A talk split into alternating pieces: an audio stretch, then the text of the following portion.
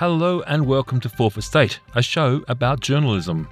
We're coming to you from Tirisya in Sydney on Gadigal lands, right across Australia on the Community Radio Network and directly to your device across the globe via podcast. I'm Anthony Dockrell. The referendum result last Saturday was a crushing result for the Yes campaign. The final result in the Voice Referendum had Yes with thirty-nine point two percent of the vote and No with sixty point eight percent. The final result in macro terms matches the result for acknowledgement in the preamble to the Constitution back in nineteen ninety-nine. Many on the no side would view the result as a return to the status quo, but for some on the yes side, the result poses a fundamental rejection of reconciliation and perhaps even an existential rejection. So, did the media do its job, and are there any lessons for it to learn from the referendum? To help us with all of this, we're joined by Mark Kenny, a former Fairfax journalist and now professor at the Australian National University. Mark Kenny, welcome to Fourth Estate. Thank you very much, Anthony. It's a pleasure to be here. Look, before we turn to the media's performance, I'd like to unpack the result and get your take on the political implications that flow from Saturday. So, Mark, I, I, I spoke to a lot of people who voted yes since Saturday, and they were all kind of mentally prepared for, the, for no victory. But the emphatic way the nation closed the door on The Voice was to them shocking. Were you shocked on Saturday night? Yes, I was shocked. Look, as you say, the polling data that, that was sort of flooding the marketplace almost, flood, flooding the electoral debate in the lead up to the to, to polling day itself, was all pointing in one direction. Uh, it wasn't just uh, one poll, it was pretty much all the polls, and the aggregated uh, result of all of those polls did point to a defeat. That said, there were some signs, some kind of glimmers of hope about a late recovery in the yes camp and, uh, you know, some sort of uh, improvement possibly that might not have been picked up by the uh, surveys of public opinion and the like. This might not have, I don't think too many realists thought this was going to lead to a reversal of fortune and the referendum passing, but at least might have led to a more respectable result, perhaps even a majority of votes, if not a majority of states. Uh, but as it happened, it was nowhere near that. Uh, in fact, the polls had been both correct and had probably underestimated the extent to which, which Australians abandoned the uh, the whole proposition. The statement from the heart ends with this. In nineteen sixty-seven, we were counted. In two thousand seventeen, we seek to be heard. We leave base camp and start our trek across the vast country. We invite you to walk with us in a movement of the Australian people for a better future. After Saturday, does it feel like that invitation was not just rejected, but the entire enterprise has now nowhere to go? I'm thinking about the Republic referendum basically put that issue into the freezer for two decades. Could something similar happen here with reconciliation?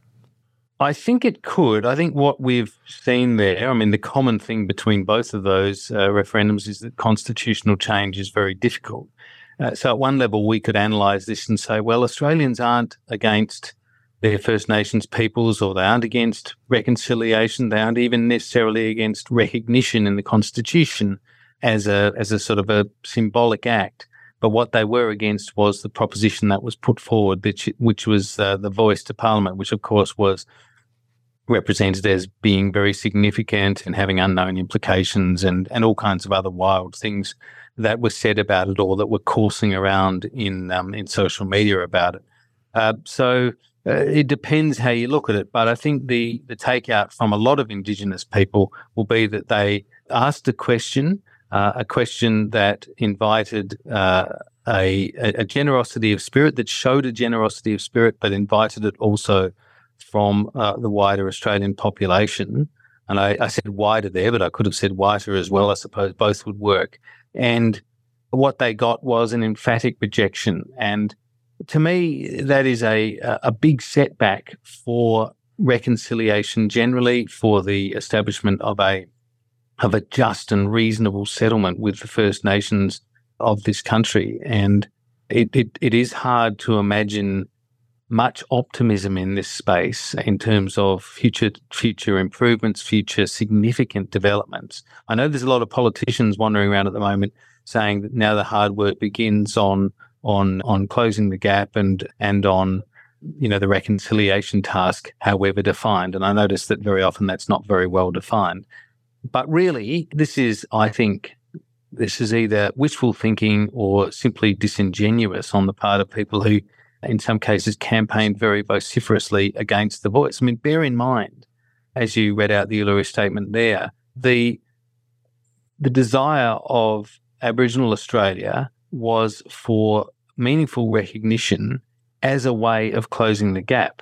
So to have all of these people say, well, we, you know, we, yes, sure, we've had decades of spending money in these areas and they haven't seemed to turn around all, all these areas of Aboriginal disadvantage, but now we're going to roll up our sleeves and do it. Well, hang on, you were just offered a, a, a way that in the best judgment of Aboriginal and Torres Strait Islander Australians was a material way towards closing the gap.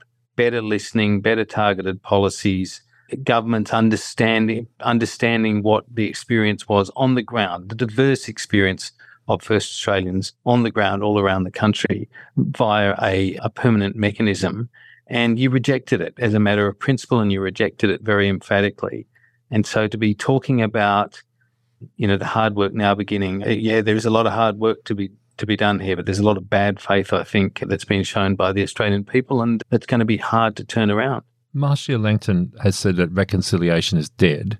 It's not our place here to obviously say whether reconciliation is dead, but can I put this question to you? Is it dead politically? Well, I suppose that goes a little bit to your previous question as well in terms of the, the, the sort of parallel or the similarity with uh, the Republic. Um, you know, the, the, the idea that uh, it might come back, in the case of the Republic, that it might come back in a few years' time, which was in voters' minds in nineteen ninety-nine when they had the, the official minimalist position and then this sort of theoretical possibility of, of, of you know, a direct election of a head of state. We know that was just a just a device, really, for dividing the Republican camp. It worked perfectly, and that issue has not come back. And so whether this issue now is dead politically or not, I, I think, you know, depends a little bit on the way each side behaves and on what form reconciliation could take. But in terms of political, if we think about it in terms of the way you frame that question, is it dead politically? It's hard to see politicians on either side of the fence showing much courage in this space in the foreseeable future. This has just been litigated in the highest court there is, which is the court of public opinion by by way of a referendum, a very formalised and, and difficult process over an extended period. And the result was a, a very decisive no. And the government, I think, is somewhat shell-shocked by it. I think Aboriginal Australians are, are, are shocked and and and dejected by it, understandably. And I would imagine that it, it will be some time before we see anything material happen, and probably much longer again before we see anything actually ambitious happen. If you look at the history of referendums in this country, there's Only eight that have there's only eight that have got up. But if you look at referendums that are initiated by the Labor Party, it's an even starker message. They've only ever got one through. Once the opposition made their position clear and the trends in the polls were also becoming clear, should the referendum have gone ahead? It's pretty easy to say now what the answer to that question is, because it's a very clear no. Whether it was easy to see at the time is a consideration we have to have, I think. It is, we know how it ended. It ended very badly. It ended in, you know, with a reversal, really, of the position it started out in. Now, the polls suggested there was somewhere around six, sixty percent, I was going to say six in ten or six and a half out of ten people were pro, pro-voice or, or sort of favourably disposed towards uh, the idea, such as it was in their mind. But it wasn't very well defined. It was very much an abstract, and at the time, excuse me, there wasn't there wasn't a referendum, you know, just around the corner.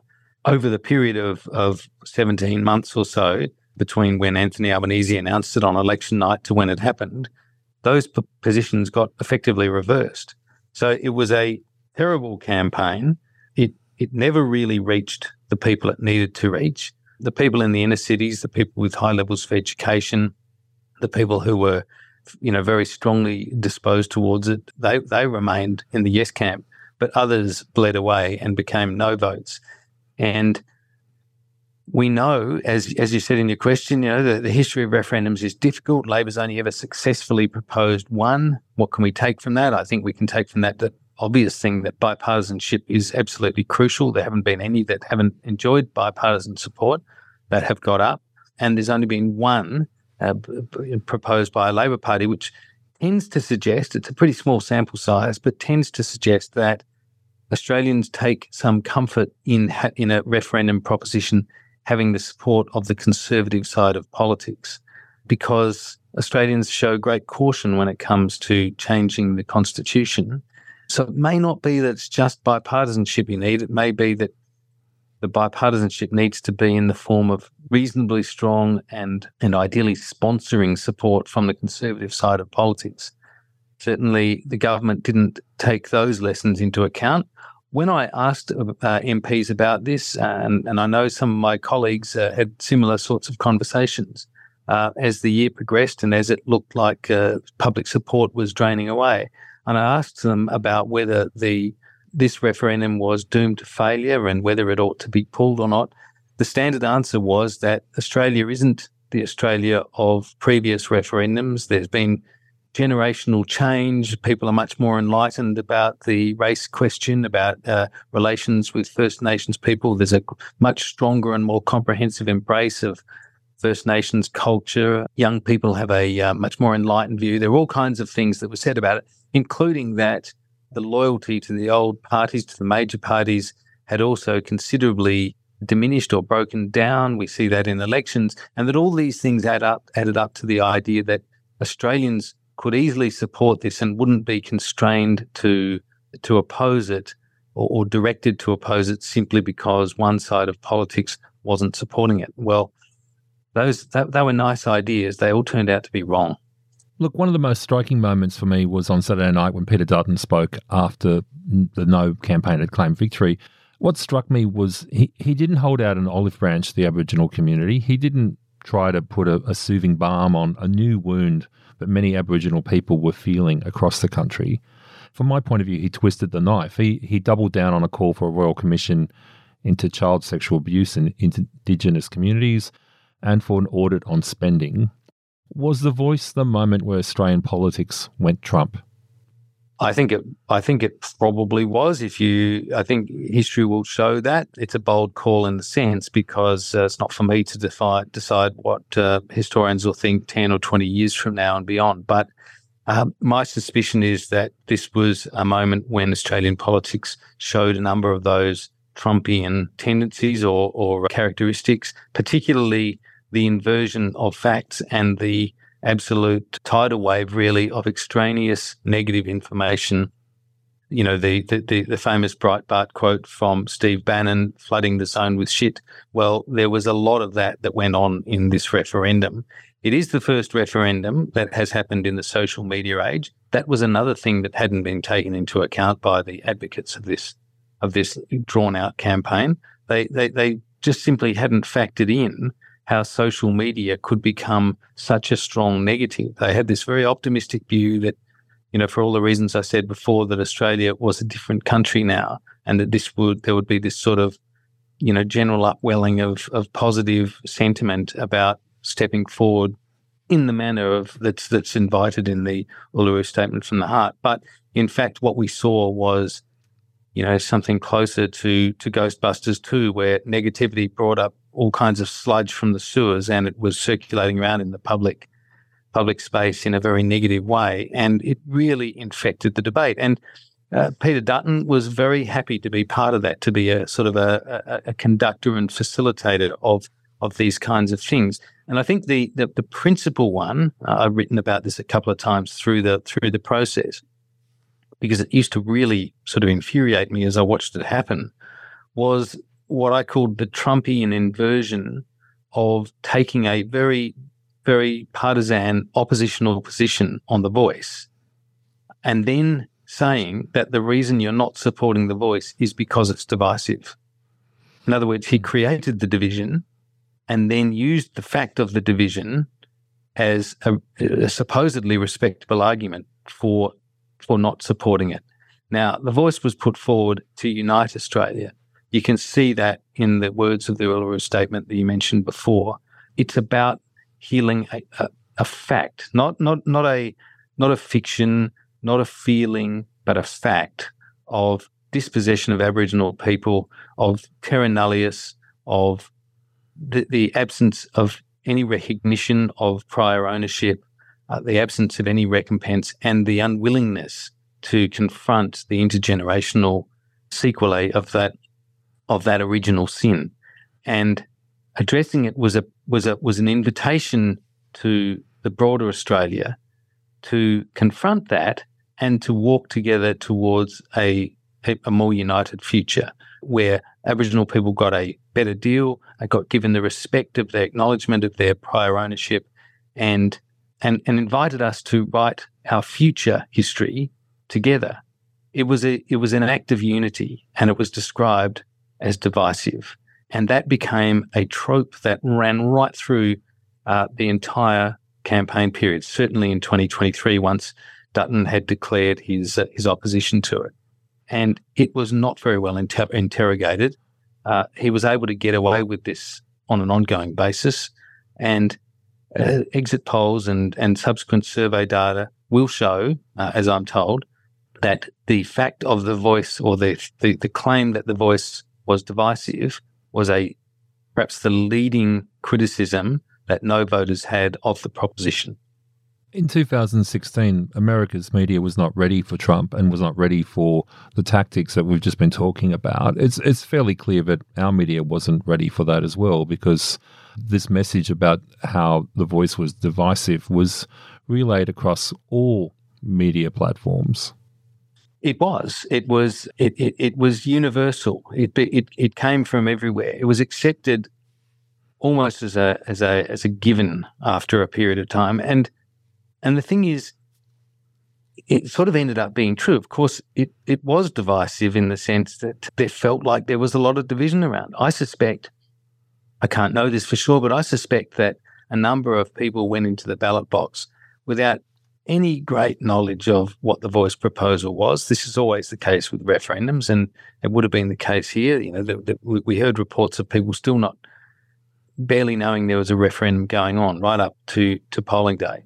And I suspect a number of people will have gone into the polling booth and will have voted no, and if pushed to explain why, it would have been that there was an argument about it, that there was a, a raucous public disagreement over it, and the disagreement itself was corrosive to the idea of of voting yes, of, of making a change to the Constitution. All you had to know was that there were a lot of people who disagreed with it, and you probably thought, well, yeah, this doesn't seem right to me, I'm not going to vote for it.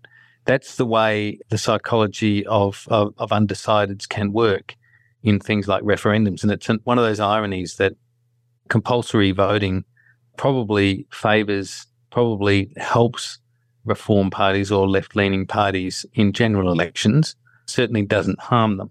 Uh, but in the case of, of a referendum, where it's often an arcane, quite abstract idea to amend the Constitution, compulsory voting probably works fairly decisively in favour of the, the, the conservative side, of the, of the no case, because for the same reason I just mentioned, people will, if they don't really understand it, they they tend to be against it. And that's why that that slogan that, that Tony Abbott's used, that Peter Dutton used, that was used, that was sort of endemic throughout messaging in this referendum campaign, if you don't know, vote no.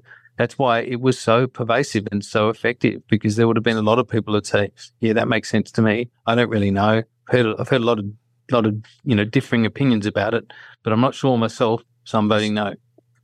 Okay, well, let's turn to our media's performance during the Voice campaign. Once there was no bipartisan support for the Voice, the campaign was destined to be heavily contested and ensured a, a political battle. So the media was duty-bound to cover both sides of the debate. Did they do a good job?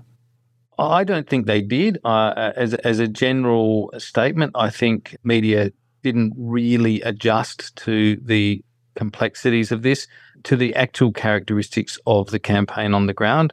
And of course, a lot of that campaign was happening away from mainstream media. Perhaps the, the dominant part of it, arguably, was happening away from mainstream media on social media and, and on, on, on the internet generally. And I think media had, you know, intentions to be seen as fair. There was a particularly thing about the national broadcaster, the A B C, you know, there's always that sort of conservative claim that the A B C leans left and therefore, you know, was ex- they were always on the lookout for signs that the A B C was was pro-yes. The A B C was awake to this very early on, and so it very rigidly policed this idea of equal broadcast time for yes and no.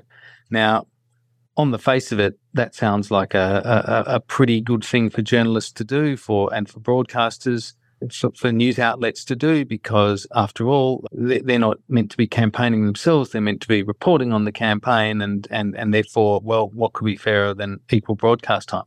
The trouble comes when you have a simple proposition that is wildly misrepresented in a whole range of ways and which has people exaggerating and making false claims.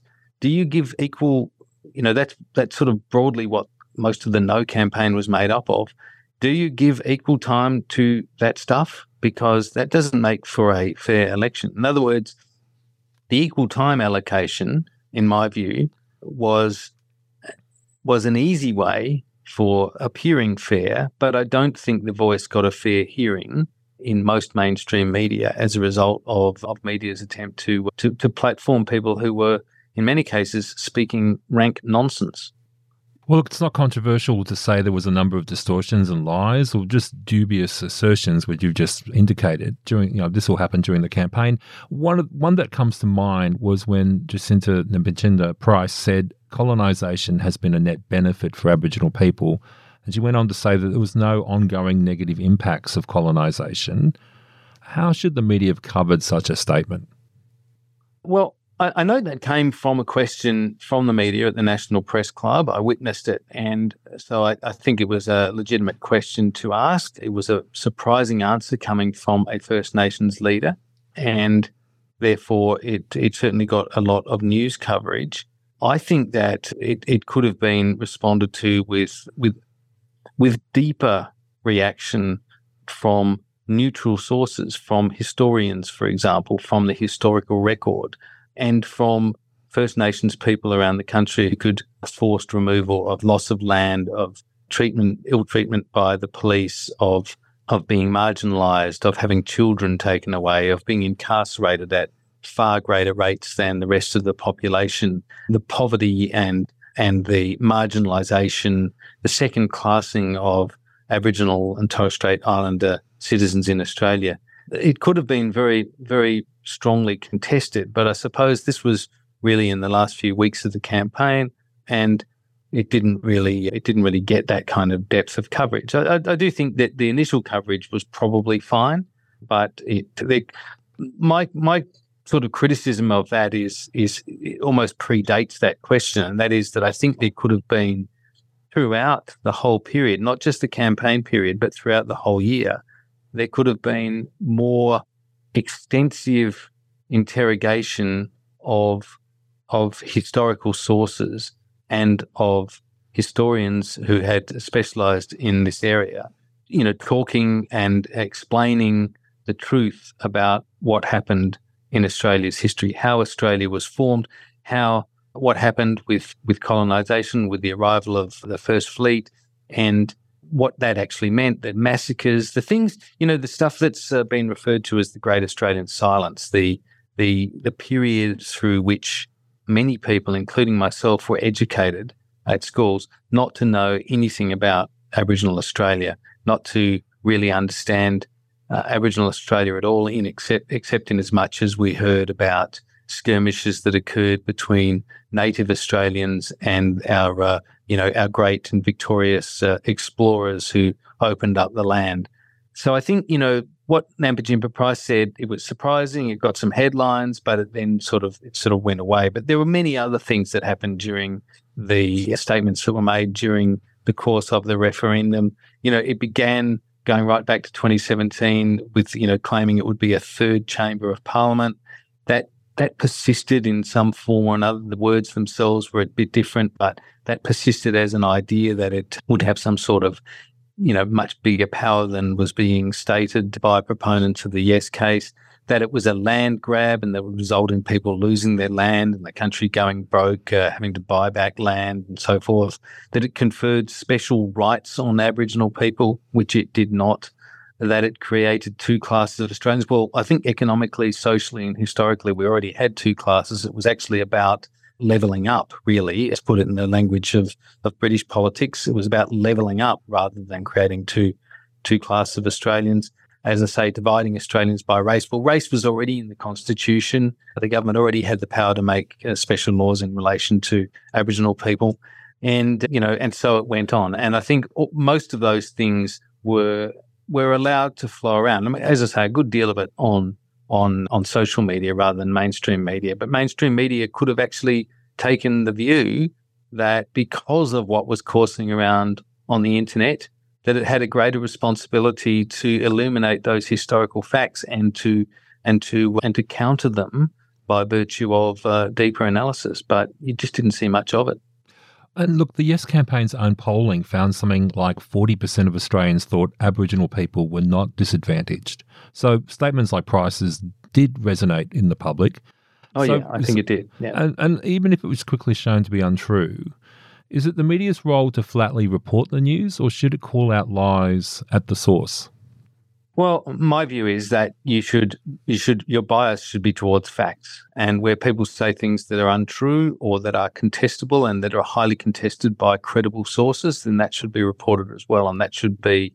I mean, you know, the, the, the country's future was at stake, and I think therefore it it, it behooved media to to interrogate the things that are being said, to understand the motives for why they're being said.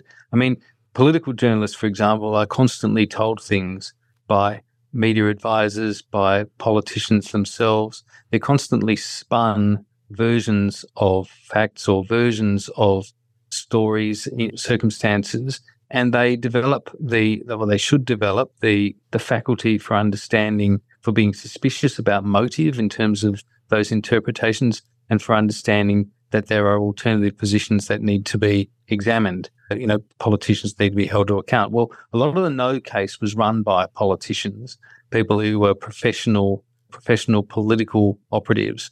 And when they said things, that those things were able to be, inter- you know, interrogated, examined and deconstructed if necessary, refuted if that's what the evidence suggested.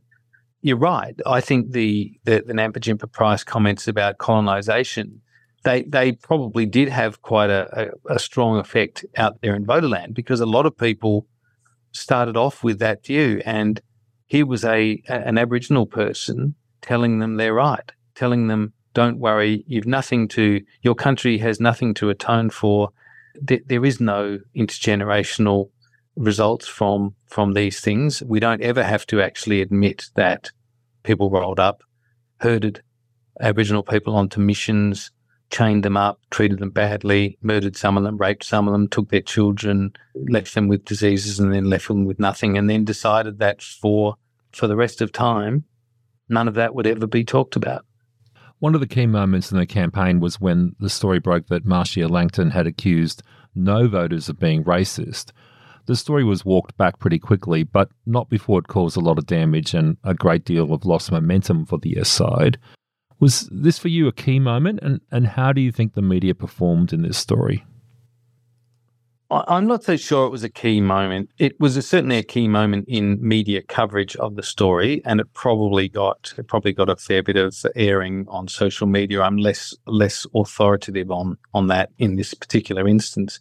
But I think it spoke to a couple of things. It spoke to the fact that race was an elevated idea, an elevated pejorative term in this campaign on both sides. Uh, and I remember writing very early on, in fact, you know, not long after the election, I think, uh, so, you know, certainly in twenty twenty-two rather than twenty twenty-three, that uh, yes campaigners needed to avoid the temptation to regard no campaigners as racist or to be using that term, because the emphasis must be on respectful dialogue and convincing people to come across to the yes case. That that that that should be the campaign objective, not insulting them, not, you know, kind of talking about them as a basket of deplorables or or or being, you know, troglodyte racist or whatever.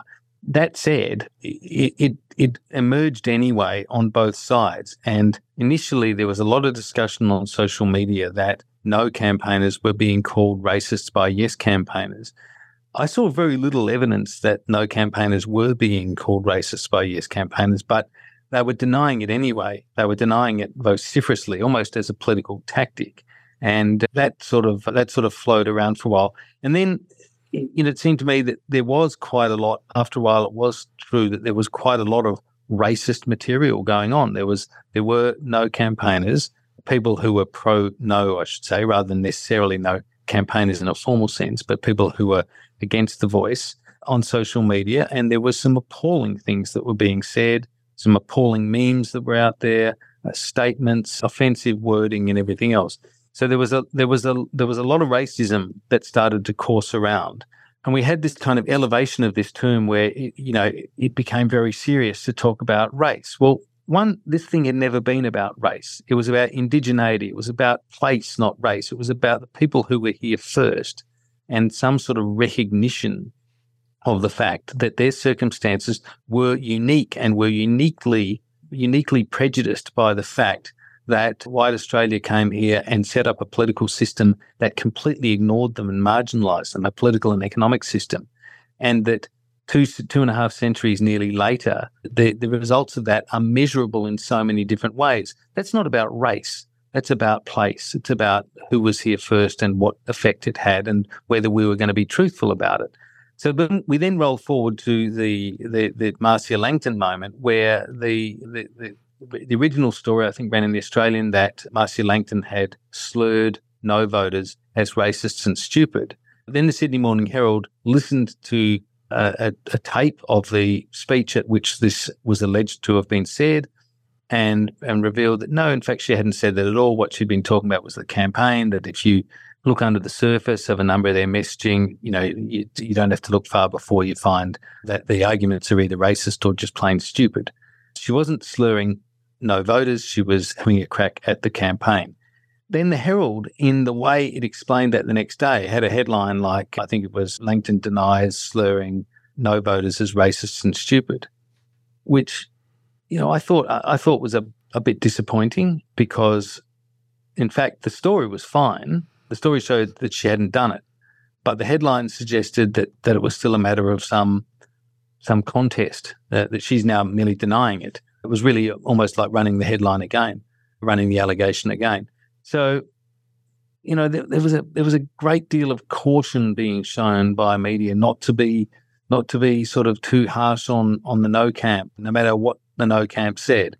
And I thought that was pretty pretty average. It's only one instance, but you know, many people made the observation at the time that the furor that blew up around this whole issue showed that it was.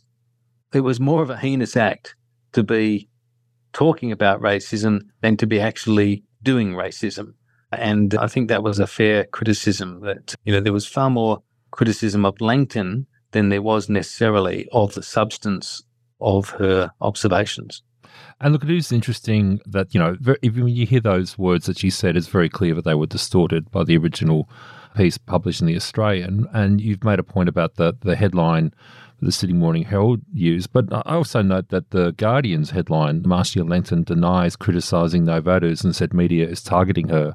Again, it's, it's, it is still pushing the, that same message that was implicit in the Sydney Morning Herald's headline. I, I'm wondering if, if the media here are, are guilty of just searching for clicks, because both headlines mm. are quite a, a very, keep keep in a sense, keep the story going, when really the message here is that there was no story to begin with. Yeah, and I think it's probably a, a fair observation, actually. Um, we know that that's the way headlines are written these days, particularly for online, that they're designed to entice readers, to make people click on them. That's how they drive eyeballs to their stories, and eyeballs to stories drives advertising revenue as well. So there's, there's that very strong temptation. And I have some sympathy for for newspapers and news media generally, having worked in it for years and having great affection for, particularly for the Sydney Morning Herald and The Age, where I worked. I, I, I still regard them as outstanding papers, but, you know, they can get them wrong. And I think in that in that instance, that was, for, for, as a headline on the front page, it was a sort of a strip down the left-hand side of the front page. I, I thought it was a bit disappointing because it was a chance to say, well, actually, the original story in the rival paper, The Australian, was a beat-up, and here's here's how, right? And so the headline could have easily been, Langton didn't slur no voters as racist and stupid. That could have been the headline, and it would have been, a, in my view, a better headline and a more accurate one. But it's just one instance of of, of many through the campaign. I. I mean, for I'll give you an example, in, in a broadcast example that I just noticed constantly through the campaign, and that was the tendency to populate stories, current affairs and news stories, with Aboriginal people who were voting no. Now, these people had statistically a relatively small slice of the Aboriginal vote, but they had a disproportionately large influence on the way the discussion happened in the through the campaign and the lead up to actual polling day. And voters would have quite understandably formed a view that the Aboriginal community was split down the middle on this question of the voice, that uh, there, there were virtually as many against it as there were for it, that therefore this licensed them to think that the no campaign criticism that the yes case was being run by inner city elites, privileged Aboriginal leaders who were quite wealthy and well-educated and and who weren't themselves in touch with the realities of, of life on the ground in Aboriginal communities, uh, it allowed this this whole myth to to be propagated. And and yet what we see from polling information in a seat like Lingiari, which takes up a substantial portion of the Northern Territory and has a lot of Aboriginal voters in it, we see that in those booths where there was a heavy uh, and, and and the portable booths and, and booths where there was a um, heavy uh, um, dominance of First Nations people voting, that the support for the voice was very, very strong indeed, much more like eighty percent, which was the original claim of the yes case, eighty percent support for yes amongst Aboriginal Australians. Well, that seems to be about right. Um, and yet, if you listen to broadcast media, you, you you did get this impression that you were constantly hearing from from no voters, often people who didn't really know much about what they were talking about, but they brought the credibility of being First Nations person who thought the voice would do them, would either not work or would do them some sort of material disadvantage, some sort of material harm. They're pretty corrosive stuff. Well, finally, uh, what were the lessons from the referendum that the media should be learning before the next federal election? Well, I think it, it, it's really just summing up what we've just been discussing. It's to it's to be a lot more focused on the value proposition that is being put forward and on the nature of the debate. What we've seen from, I mean, let's flip it around the other way. If you've got a, a, a think about the U S, if you're trying to enforce fifty percent representation of Trump forces and fifty percent representation of, say, Biden forces in a particular debate, and Trump is speaking lies, do you treat those lies as if they are true, even though you know they are not? Do you allow them to be constantly broadcast in the same stories as, as as as the truth, or do you actually point them out as being historically inaccurate, as as being factually untrue, of having no evidentiary base? American media, I think, are, are ahead of Australian media on this question, and they are alive to these sorts of problems. They have a responsibility to the truth, not just to the institutional competition itself.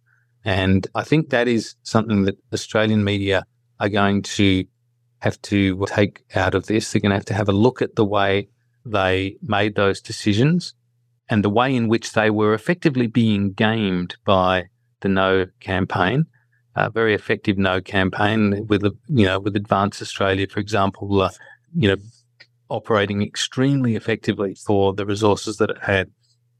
Australian media need to be alive to that, because in the end, we've had, a, I think, a big disservice done to this country. Mark Kenny, thanks for being on Fourth Estate. It's been a great pleasure. Thanks, Anthony. and thanks for listening to the program. This edition was recorded at the studios of Tirisya and heard across the country on the Community Radio Network. Fourth Estate is produced with the assistance of the Community Broadcasting Foundation. Thanks to the Foundation for its continuing support. Make sure you subscribe to Fourth Estate on your favourite podcast app so you can hear us talk about the media, politics and a lot in between. We'll be back with more next week, but in the meantime, you can stay in touch with us on Twitter. Our handle is fourth estate A U, and you can also find us on Threads. I'm Anthony Dockrell. Thanks for listening.